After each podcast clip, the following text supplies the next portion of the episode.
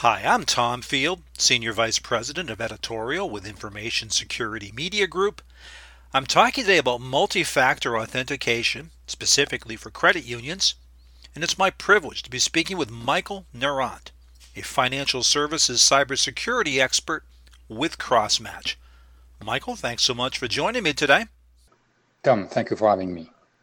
To start with, let's talk about credit unions. What do you find to be unique about these institutions and how they approach cybersecurity for their members and employees?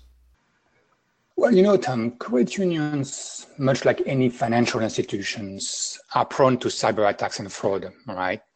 Protecting themselves, you know, from data breach is very important. But what makes credit union unique? Probably a couple of things. Being usually smaller financial institutions, they tend to focus more on customer service, right? Therefore, enhancing security in a frictionless manner is very important to them. Credit union customers base tends to be also an older population than average retail banks. That makes also for a unique challenge, right? Talking about a population that may not be always uh, technology savvy and being prone to phishing or account takeover attacks. So being able to protect those customers, internal and external, is quite a unique challenge for them. Well, that's great context.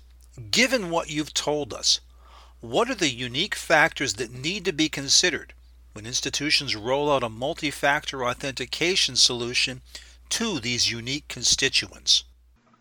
That's a good question, right? Multi-factor authentications, um, also known actually in the industry as MFA, is a great technology and is known for many, many years, but has yet to become a practice or common practice due to its complexity and friction.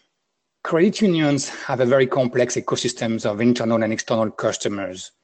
In addition, they have numerous channels such as branches, ATM, internet banking, mobile banking, and on and on. Therefore, they have to look into a solution that not only provide multi-factor authentications, but is also able to address and integrate across all those channels and platforms at every moment. Michael, how do you find that credit unions are approaching the quandary of stepping up security, but at the same time not adding any friction to that customer experience? That's right. I mean, this is the industry uh, where security is very important, but frictionless is probably even more important. So it's all about providing the right level of security for every channel, every user at the right moment. Well, let's take the example of a teller sitting at a branch, you know, using a two-factor authentication methods you know, as they woke in the morning uh, to the for the first time, and as the day goes on, you know, they're just maybe going to use biometrics to authenticate. It's a good example of how multi-factor authentication can be used in a context where you control the environment and still bring the convenience of biometrics.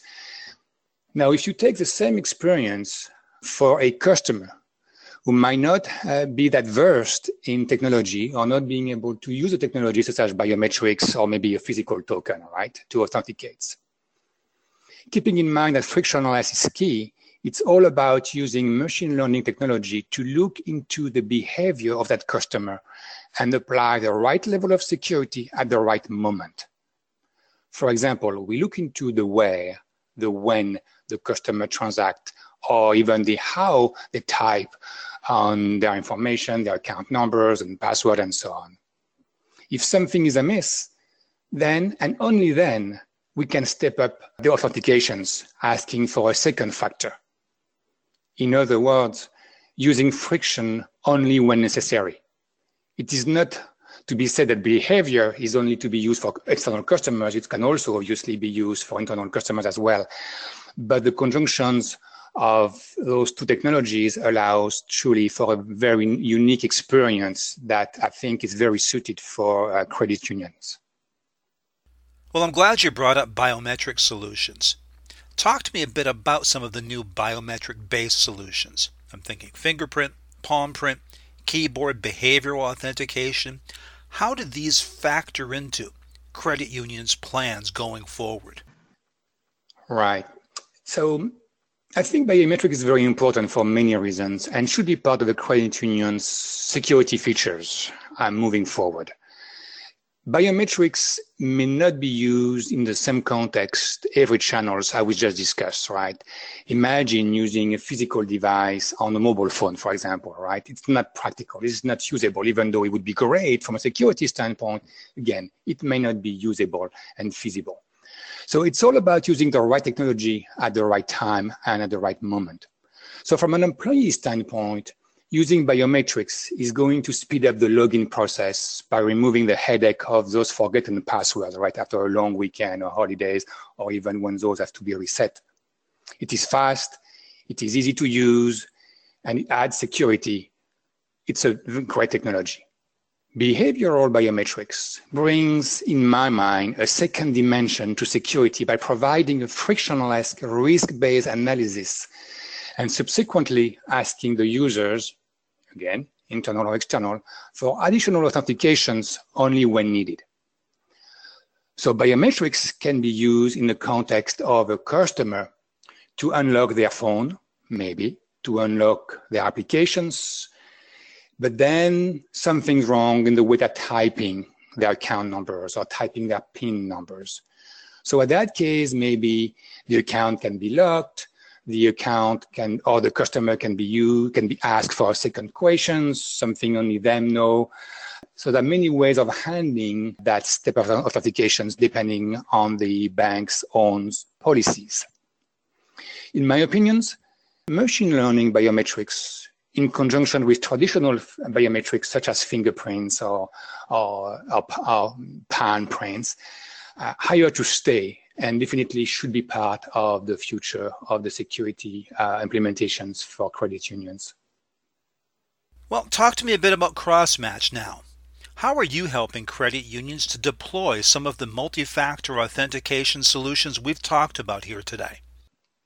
With over 20 years in the security and biometric industry and with hundreds of credit unions as customers, it's all about listening to our customers and build together a solution that meets their needs, right? So our DPCA or Digital Persona Composite Authentication Platform is an easy to deploy and it's designed to sit on Microsoft infrastructure, making it easy for the bank's IT staff to learn and to use, right? It's a platform. That's what you have to keep in mind. And therefore, it's built by design to be scalable and adaptable to bring the best technologies or modalities under one authentication engine. Our multi-point integration technologies truly allows to authenticate users, again, internal or external, right from PC login to legacy applications all the way to green screen or using API to connect to third-party solutions.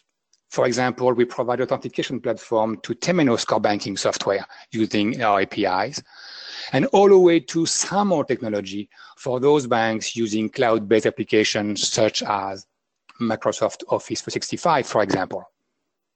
So once, once again, the goal of our platform is truly to cover all the digital channels those banks have with one platform. Very good, Michael. I appreciate your time and insight today. Thank you so much. We've been talking about multi factor authentication for credit unions, and I've been speaking with Michael Nerant, financial services cybersecurity expert with Crossmatch. For Information Security Media Group, I'm Tom Field. Thank you very much.